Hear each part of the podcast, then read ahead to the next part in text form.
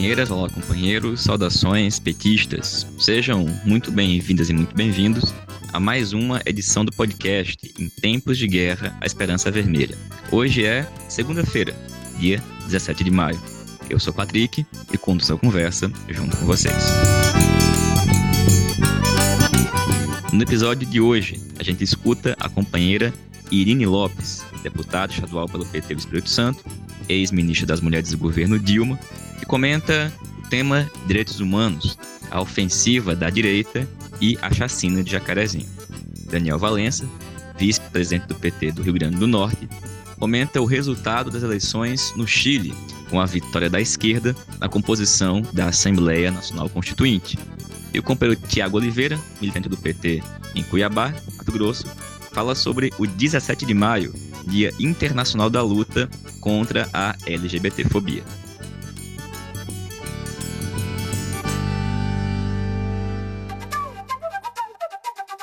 E pessoal, a gente começa essa terceira semana do mês de maio com muitas peças se movendo no tabuleiro. Na semana passada, a CPI do genocídio avançou. Avançou e quase que um bolsonarista sai preso. Esperamos que não só ele, mas como muitos outros e o próprio genocida sejam presos o quanto antes e respondam por seus crimes. Mas, na semana passada, além do que aconteceu na CPI do genocídio, nós também tivemos um avanço da direita em diversas pautas. Por exemplo, com a aprovação de uma legislação de desmonte da política ambiental, sem falar na alteração do regimento da Câmara dos Deputados, que vai reduzir as possibilidades de realização de obstrução, dificultando o trabalho da oposição e facilitando a aprovação de pautas que retiram direitos e que atacam o povo, como, por exemplo, a reforma administrativa e as privatizações, como já anunciou o presidente da casa, Arthur Lira, quando já ameaçou colocar na pauta de votação dessa ou da próxima semana a privatização da Eletrobras. Também na semana passada nós tivemos a divulgação da pesquisa Datafolha, já comentada aqui pelo companheiro Walter Pomar. Uma pesquisa que indica que Lula vence Bolsonaro no primeiro e no segundo turno das eleições. Na nossa opinião, essa pesquisa é muito importante e essa força política e eleitoral que Lula demonstra ter nesse momento tem que ser transformada, tem que ser mobilizada em luta política, em luta social, para que nós possamos derrotar Bolsonaro em 2021 usar toda esta energia que, nesse momento, uma parcela expressiva da classe trabalhadora está canalizando com a perspectiva de eleger Lula em muita luta e em muita mobilização. A exemplo do que aconteceu no dia 13 de maio. O dia 13 de maio foi marcado por mobilizações em diversas cidades do país, mobilizações importantes de luta antirracista, em defesa da vacina, em defesa da democracia e contra o genocídio promovido por Bolsonaro. Pela primeira vez em muito tempo, diversas ruas de diversas cidades do país foram tomadas pela população. E alguns exemplos são muito emblemáticos, como por exemplo a luta dos estudantes da UFRJ no Rio de Janeiro. Exemplos como esse e lutas como essas precisam crescer, porque na nossa opinião é com luta e com mobilização que a gente tem alguma condição de enfrentar e de, inclusive, derrotar esta ofensiva da direita. Uma ofensiva que cresceu, por exemplo, com o que aconteceu em Jacarezinho, mas que tende a continuar crescendo. Porque, não nos enganemos, a forma como Lula aparece nas pesquisas agora, a inexistência da tão desejada terceira via, tão proclamada em cada editorial do Estadão, da Folha de São Paulo e na boca de 11 em cada 11 analistas políticos da direita e da centro-direita. Tudo isso vai ampliar a quantidade de ataques contra a esquerda, contra Lula, mas também vai aumentar a violência e os conflitos sociais. Como a gente já sabe, é assim que se movimenta o bolsonarismo, que não vai ficar parado analisando o cenário como está. Por isso que do nosso lado é fundamental que esta força política e social de Lula, e este ensaio potente de mobilizações que nós vimos na última quinta-feira, dia 13, continue e cresça. A exemplo das mobilizações que estão sendo convocadas para os dias 26 e 29 de maio. É com uma agenda potente de mobilização, de convocação e de ocupação das ruas nós precisamos nos guiar. Pois, como nos dizem nossos vizinhos colombianos, paraguaios e chilenos, nós temos aqui também um governo que é mais perigoso do que o vírus. Para derrotar um, é preciso derrotar o outro. E dito isso, pessoal, a gente vai escutar agora a companheira Irine Lopes. A Irine atualmente é deputada estadual pelo PT do Espírito Santo, foi ministra no governo da presidenta Dilma e fala para a gente sobre tema direitos humanos, tema que a Irine tratou quando foi deputada federal, quando atuou para aprovação do PNDH3 e hoje comenta o desmonte da política de direitos humanos pelo governo Bolsonaro e a sua relação com a chacina de Jacarezinho. Boa noite, Patrick. Boa noite, companheiros. Boa noite, companheiras.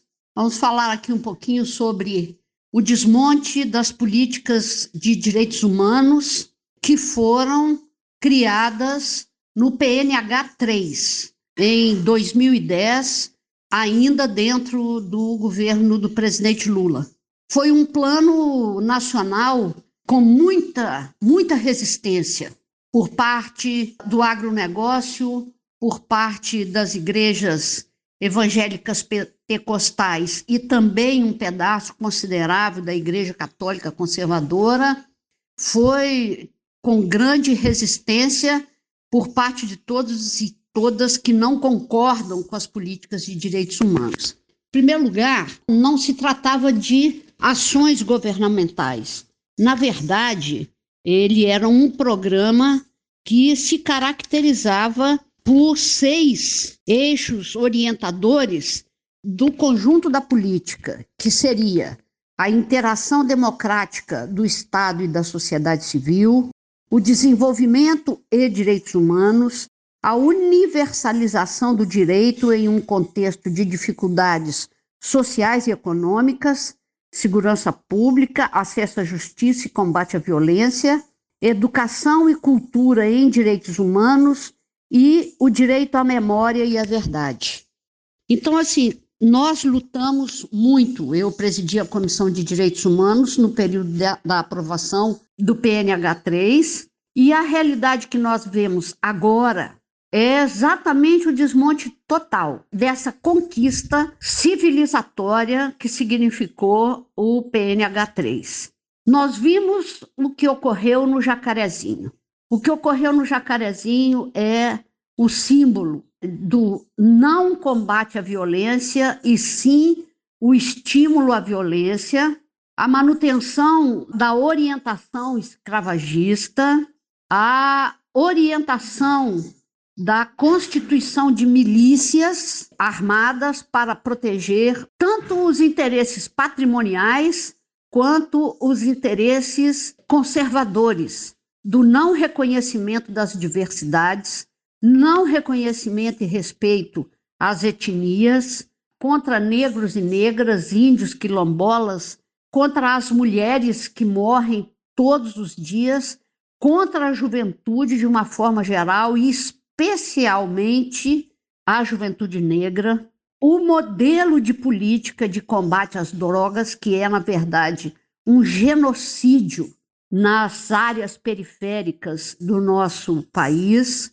Quando o ministro do Meio Ambiente falou sobre o estouro da boiada, já estava lá previsto na oposição ferrenha em que os grandes produtores rurais, os grandes proprietários, porque nem produtores são, na maioria dos casos são, são ociosas as suas terras, ficaram e se opuseram de maneira frontal ao eixo que fala da democracia e da inclusão social, porque pressupõe divisão da terra. E aí a divisão da terra, consequentemente, é a divisão de riquezas, é o combate à concentração de renda e riqueza na mão de alguns. Então, assim, para mim, o símbolo já anunciado em 2010, no grande embate que tivemos para aprovar o PNH3, o jacarezinho é o símbolo de toda aquela violência. Homens, mulheres, crianças, pessoas jovens, adultos, idosos, todos pobres, chacinados por uma polícia despreparada para a proteção dos indivíduos e do cidadão e altamente preparada para o extermínio. Nós devemos fazer um estudo minucioso sobre o desmonte do PNH3, porque vai ficar muito claro para todo mundo a política genocida do governo fascista que está em curso. Fora Bolsonaro e suas políticas. Vacina no braço, comida no prato e todos nós na luta. Um abraço, companheirada, e vamos firmes. Obrigado, Irine. Valeu, companheira. Até uma próxima. Vamos escutar agora o companheiro Daniel Valença. O Daniel é vice-presidente do PT do Rio Grande do Norte e comenta o resultado das eleições no Chile, em que a esquerda obteve uma importante vitória, derrotando a direita na eleição da Assembleia Nacional Constituinte que vai redigir a nova Constituição, que deve enterrar aquela herdada da ditadura de Pinochet. Mas também comenta alguns fatos que devem chamar nossa atenção, como, por exemplo, o alto número de abstenção. Olá, Patrick. Olá, ouvintes do podcast Em Tempos de Guerra Esperança Vermelha. Olha, Patrick, ontem foi um dia histórico para o Chile, para a América Latina e para a luta das classes trabalhadoras latino-americanas pela sua emancipação. Nós precisamos voltar um pouco na história para compreender o que aconteceu ontem.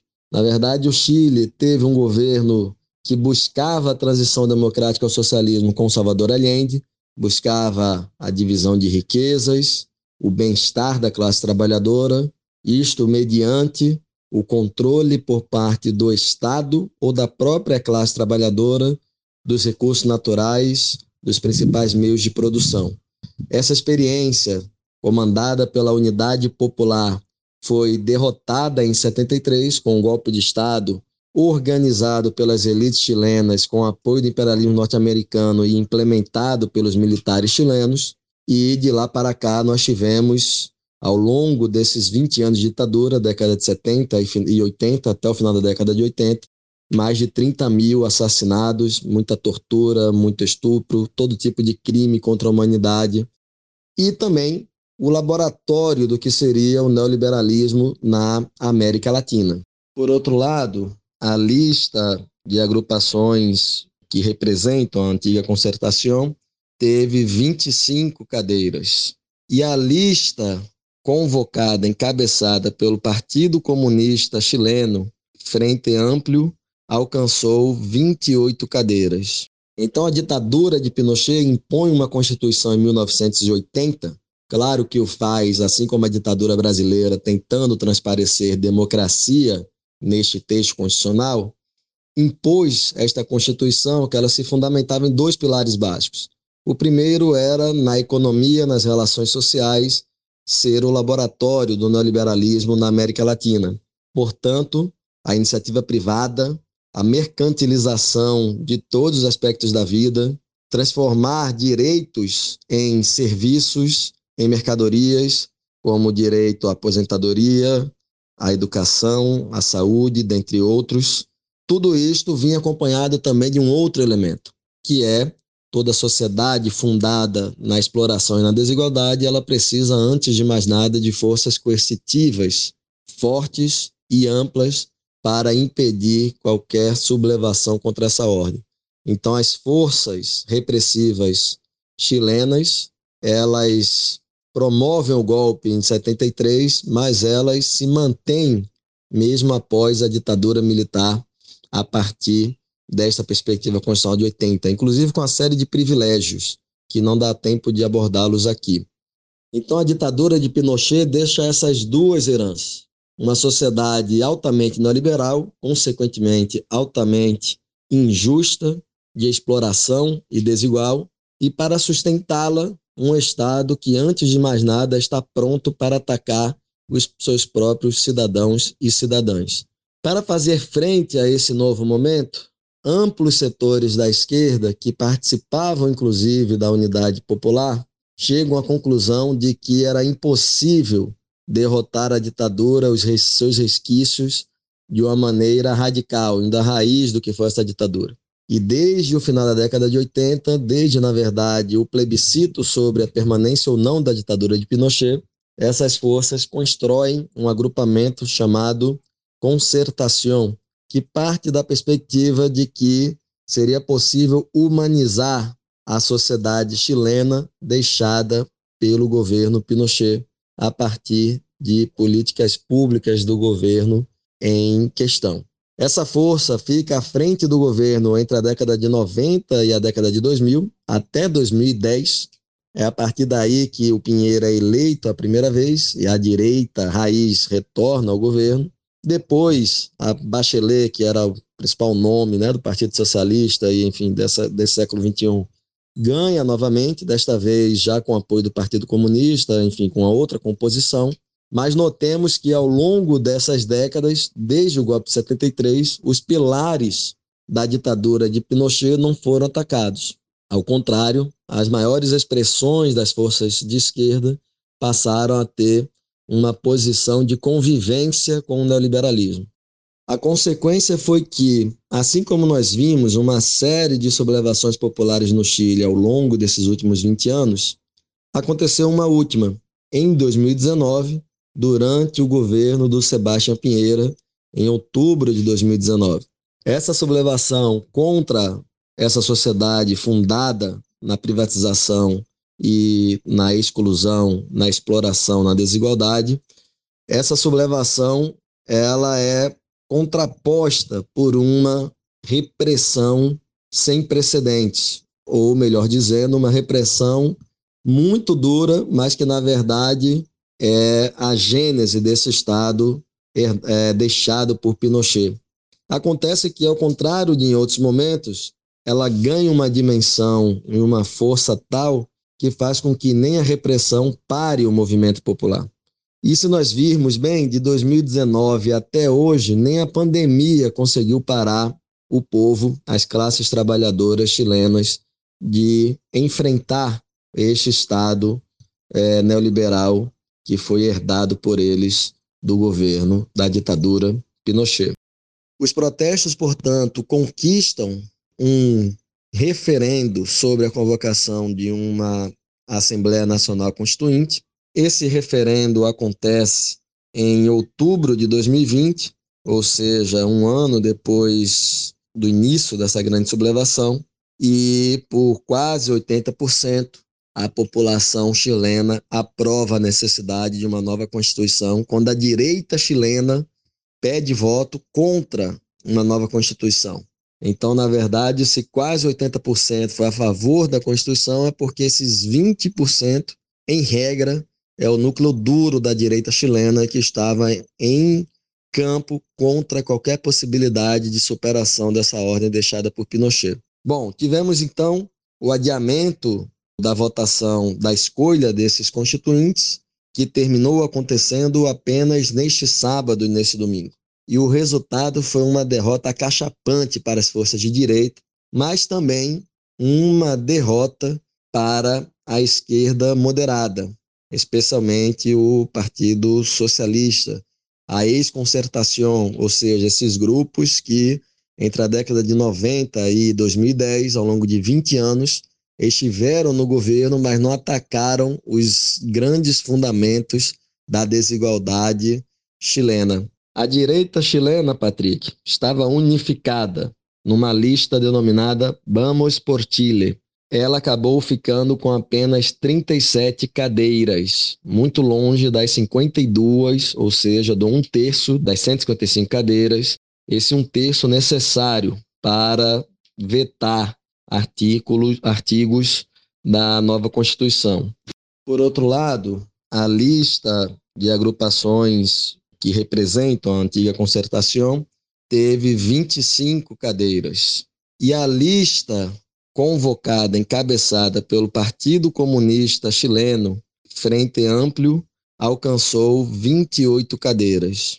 O Partido Comunista do Chile, portanto, teve uma vitória histórica, tanto porque conseguiu um número de cadeiras muito maior ao seu tamanho num espaço histórico recente, quanto também porque nas eleições para prefeitos, governadores, que aconteceram também em paralelo a este pleito para a composição da Constituinte, o Partido Comunista Chileno obteve seis das 15 maiores cidades do Chile e conseguiu conquistar Santiago, a capital, ante as forças conservadoras.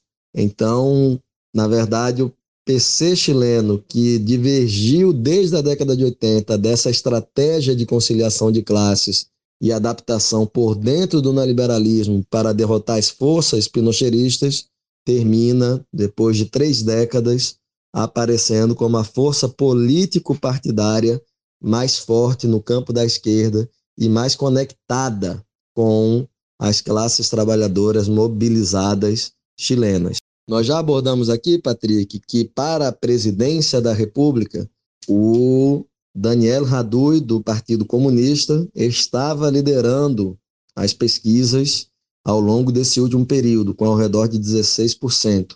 Com este resultado eleitoral, a sua candidatura ganha fôlego. Ele, inclusive, foi reeleito no município que ele administra, com mais de 60% dos votos. Recoleta. Agora, se vamos por Chile, a direita chilena teve uma derrota expressiva, cachapante. Se o Partido Socialista, a antiga concertação, que estava ao redor de uma lista denominada Apruebo, teve também um desempenho ruim em relação ao seu tamanho anterior e a lista Apruebo Dignidade do Partido Comunista e Frente Amplio teve um patamar muito superior em relação ao último período e sai como principal campo de organização política vitorioso nesse pleito desse sábado desse domingo, também foi uma vitória das listas independentes, uma característica específica dessa constituinte que aconteceu no Chile. A lista del Pueblo alcançou 24 cadeiras, essa lista composta basicamente por a partir das mobilizações populares, né, da, dos grandes protestos desse período, a lista Nova Constituição, 11 cadeiras, e outros alcançaram 30 cadeiras, inclusive a reserva de 17 cadeiras para povos originários e indígenas. Então, do ponto de vista numérico, a principal força na composição da Constituinte será das listas independentes. Listas essas que são compostas por constituintes que têm afinidade com as plataformas progressistas de esquerda e afastamento em relação aos grupos de direita e extrema direita. Portanto, caso toda essa diversidade de Partido Comunista, Partido Socialista, independentes, demais forças consigam minimamente determinados acordos, eles terão uma maioria arrasadora para construir uma constituinte, uma constituição, um texto constitucional de um patamar totalmente diferenciado ao que já se viu até agora, seja em termos latino-americanos, seja principalmente em termos chilenos. Alguns dados interessantíssimos, Patrick, sobre a composição dessa Constituinte tem a ver também com os mecanismos que se conseguiu impor para a eleição dos representantes, é que, como eu já falei, são 17 vagas reservadas a povos indígenas, terminaram sendo sete Mapuches, dois Aimarás e outros oito de outros povos originários. São 81 mulheres e 74 homens, seis pessoas representando a população LGBT, e uma diversidade de trabalhadores das mais diversas organizações, dos mais diversos movimentos sociais, enfim, é uma composição que revela boa parte da composição real do povo chileno. Ao contrário de todo o processo constitucional constituinte que nós temos na história da América Latina e que se repete também no Chile, nesta constituinte nós temos uma composição que refletirá, ao menos com muita aproximação, o que é a composição da população chilena. Bom, Patrick, agora em junho haverá a instalação da Constituinte, ela começará seus trabalhos. Em 2022 apresentará um texto final que deverá passar por um plebiscito para aprovação ou não da sua versão final. E como apontei aqui, está dada a largada para as eleições presidenciais. É uma baita vitória das classes trabalhadoras, das forças de esquerda, antineoliberais, a favor da diversidade, da pluralidade e também uma grande avenida que se abre para, enfim, novos tempos para esse nosso querido país vizinho. Vamos torcer para que este processo resulte em ainda maior organização popular. A Constituinte e o resultado eleitoral são, na verdade, consequência desse processo político que eu tentei resumir aqui. E vamos torcer para que ele resulte em mais organização ainda e maior aprofundamento deste processo político em curso, que provavelmente redundará em um Estado que vai reconhecer a plurinacionalidade, vai reconhecer direitos das mulheres, população LGBT, vai reconhecer o papel do Estado em relação aos recursos naturais, em relação aos direitos à propriedade privada, mas que, a depender do grau de mobilização e organização que venha acontecer no futuro, pode vir a se transformar em um processo ainda mais profundo, para além dessas conquistas que eu já citei. Que nós não podemos ter dúvidas é que, enquanto for um Estado capitalista, necessariamente haverá luta de classe e necessariamente haverá uma possibilidade de reversão das conquistas que estão em curso ou se aprofunda para uma sociedade socialista e avança em relação a, a este Estado capitalista que nós temos, ou então a tendência é, a partir do momento em que essa organização popular perde força, haver uma restauração conservadora, como, por exemplo, aconteceu no golpe na Bolívia em 2019 e como ocorreu no Equador, apesar das conquistas constitucionais que nós tivemos nestes dois países. É isso, Patrick. Forte abraço. Viva o povo chileno. Viva a América Latina. Valeu, Daniel. Obrigado, companheiro. E, gente, hoje, dia 17 de maio, é o Dia Internacional de Luta contra a LGBTfobia. Sobre esse assunto, a gente escutará do companheiro Tiago Oliveira, militante do PT em Cuiabá, Mato Grosso. Boa noite a todos e todas e todos. Meu nome é Tiago Oliveira, militante pela articulação de esquerda em Cuiabá, Mato Grosso. E gostaria de comentar nesse podcast acerca do dia de hoje, né, dia 17 de maio, no qual remete à luta internacional contra a LGBTfobia, o cenário no qual a população LGBT o conjunto da classe trabalhadora está colocada é preciso pensar né, e analisar de forma crítica no qual estamos vivendo, né? Um cenário pandêmico desde 2019, que em 2020, né, começou, né, se agravar, né, logo ali no começo de março, abril, tivemos os primeiros casos e gradativamente foi aumentando de uma forma sombria e mais sombria ainda é como o governo Bolsonaro vem lidando com tantas mortes, tantas vidas ceifadas nesse cenário histórico, nessa conjuntura histórica de lá para cá. Nesse percurso, mais de 400 mil vidas tiradas, dentre elas vidas LGBTs, vida, vida da classe trabalhadora e outras vidas também, de todas as classes sociais, mas especialmente a classe trabalhadora e as populações dissidentes né, desse, né, dos padrões normativos da sociedade, heteronormativo da sociedade, é, vem sofrendo um tanto mais ainda. Não tivemos um auxílio emergencial dentro dos parâmetros que a conjuntura exige. Não tivemos políticas sociais, né? pelo contrário, a gente teve um pacote de, de retrocessos, de contra-reformas, seja no âmbito do serviço público ou em outras né, áreas né, sociais, é uma regressão de direitos muito grande, redução né, do orçamento para as políticas sociais, a, e a população LGBT vem sofrendo né, com o governo Bolsonaro, que na, desde a sua primeira aparição enquanto gestão do poder central do Brasil, já é, vem assumindo uma posição contrária aos direitos LGBTs. Logo ali no começo do governo, foi decretado né, o fim do Conselho Nacional de Combate à Discriminação Sexual, o Conselho de Políticas Públicas LGBTs, CNDC. Na sequência disso, várias né, medidas foram tomadas no, no âmbito da extinta Secretaria de Direitos Humanos, que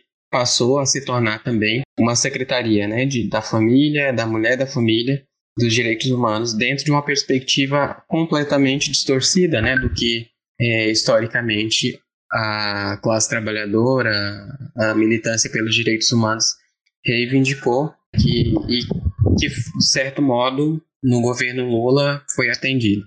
Contrário a isso, o governo Bolsonaro extinguiu toda a política de direitos humanos que nós tínhamos até então. Dito isso, acho que é necessário acentuar as questões do cenário atual. É um cenário em que são mais de 400 mil mortes, vários casos né, subnotificados que está em questão, o auxílio emergencial e outras políticas de transferência de renda.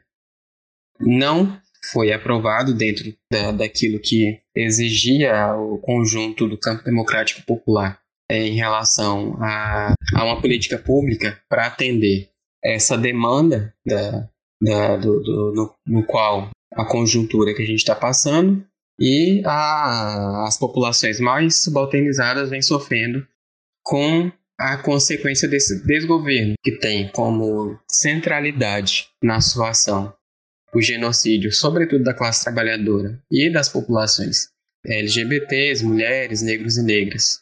Acho que é importante também falar um pouco dos dados estatísticos, né? A gente teve um, um aumento significativo, né, de acordo com o grupo gay da Bahia, em relação à causa mortes, né? Foi cerca de 90% de homicídios em relação a, ao ano de 2019 2020. Teve um percentual ainda de suicídios né, e outras violências que aponta os dados estatísticos do GGB. Além disso, né, outras questões né, é, vão aparecer e vão se intensificar nesse cenário pandêmico. Né, de acordo com o grupo forte LGBT, outras violências né, aparecem, como violência por injúria, que teve um aumento de 197%, ameaças, lesões corporais, que teve entre 86%, né, e lesão corporal 65%, tentativa de homicídio 200%, constrangimento um aumento significativo de 500% em relação aos dados de 2019. Mas o agravamento em relação à saúde mental da população LGBT, desemprego e outras formas de violência. Então, é, diante desse cenário, preciso derrotar né, o governo Bolsonaro nas ruas e nas urnas, recompor o campo democrático popular, mas também recompor o conjunto de organizações, dentre as quais as que compõem né, o campo democrático popular dentro do conjunto da população LGBT, especialmente o que vem se forjando desde o ano de 2019, 2020, que é o Conselho Nacional Popular LGBT, para combater esses retrocessos. Valeu, Tiago. Obrigado, companheiro. Pessoal, essa foi mais uma edição do podcast Em Tempos de Guerra, a Esperança é Vermelha. Um programa totalmente construído por meio de troca de áudio de WhatsApp com militantes do PT espalhados por todo o país. Como vocês sabem, a gente se encontra toda segunda e sexta-feira. E lembra vocês que essa quinta tem Antivírus, onde o companheiro Walter Pomar e Natália Sena comenta o tema Chile e Palestina. Nos encontramos em breve. Saudações petistas e até mais.